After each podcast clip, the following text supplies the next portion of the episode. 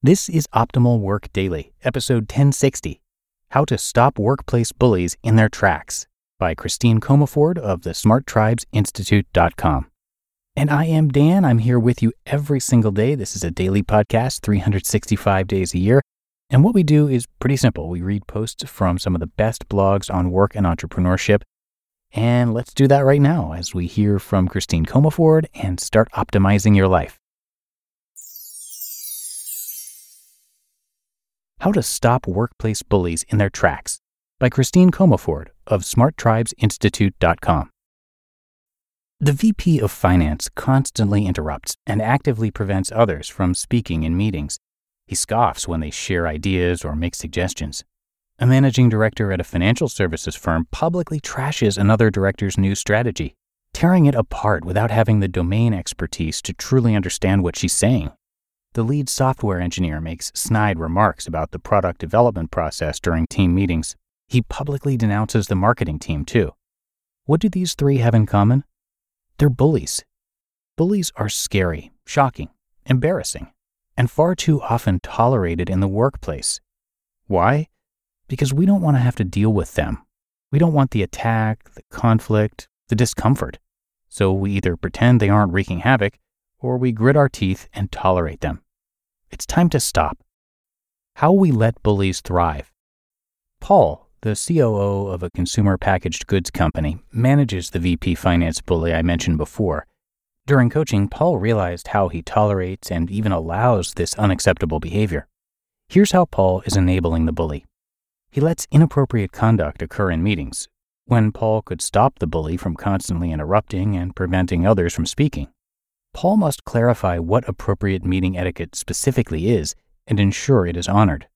He acts as a go between when the bully refuses to interact with people he thinks are quote unquote stupid, when Paul could make it clear to both parties that they need to work things out together.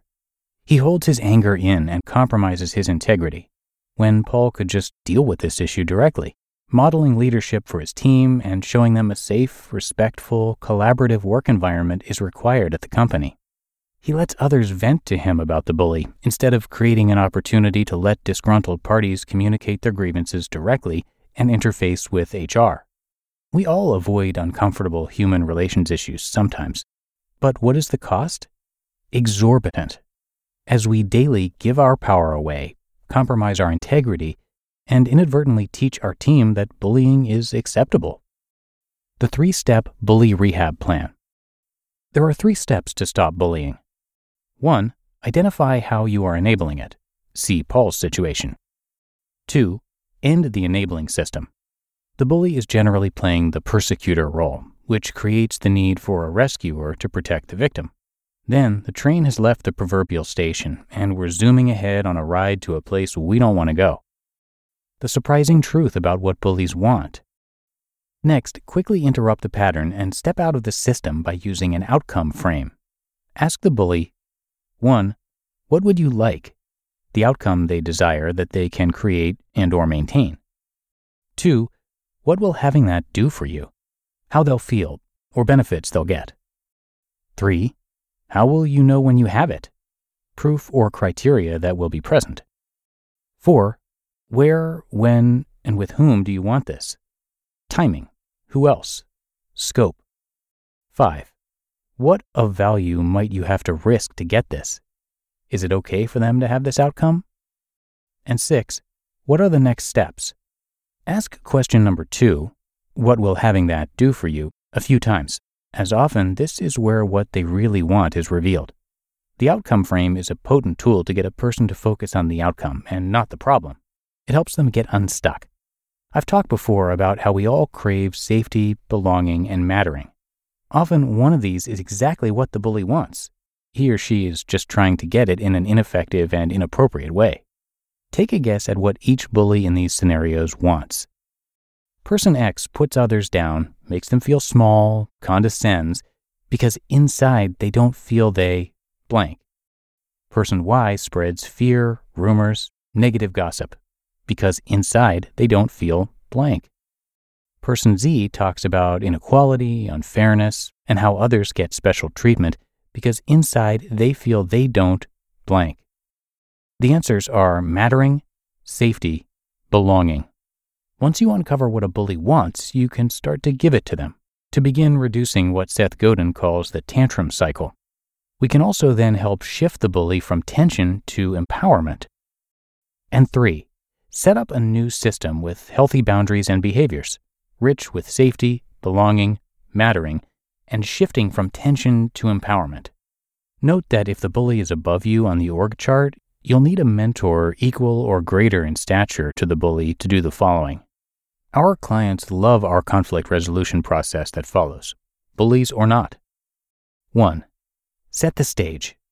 Explain why you're meeting and the outcome you want to form a collaborative turnaround plan. 2. State observable data and or behavior. This is where you describe specific behaviors that must change and examples so the bully can step into the past scenarios. 3. Describe impact. The damage that these behaviors are doing to others and the company and the bully themselves. 4. Check problem acknowledgement. Do they agree that there is a problem? Do they agree this problem now must end? 5. Co create a plan. Set a time period, like 30 to 60 days, where you'll meet weekly for 15 to 30 minutes to track their progress on releasing the challenging behaviors identified. Make the plan very specific in terms of what you need to see and when you'll know you got the outcome you wanted. See the outcome frame. If the turnaround doesn't occur, state clearly what the consequences will be, for instance, losing their job. 6. Check understanding. Is everything clear?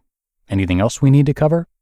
Reiterate desire for a positive resolution so the consequences can become irrelevant.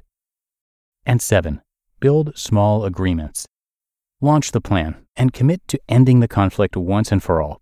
Be sure to track it frequently and make sure all concerned see the behavior change too. I'm thrilled to report that the managing director and software engineer now play well with colleagues and the VP Finance is in the turnaround process with positive momentum.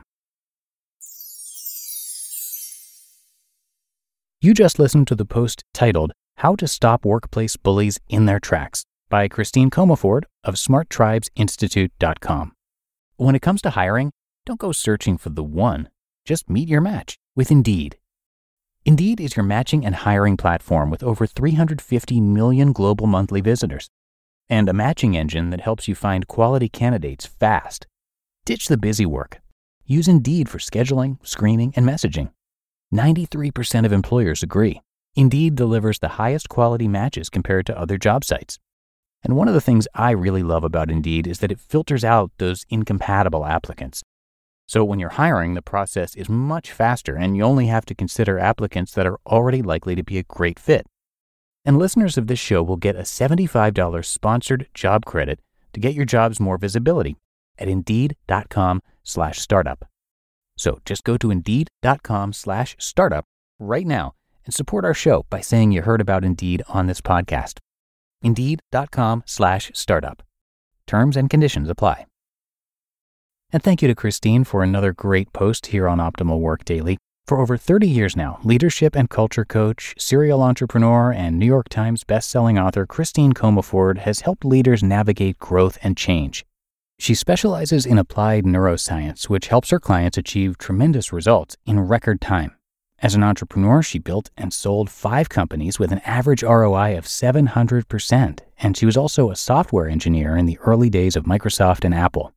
Christine is a human behavior expert, a leadership columnist for Forbes.com, and the New York Times bestselling author of Power Your Tribe, Smart Tribes, and Rules for Renegades.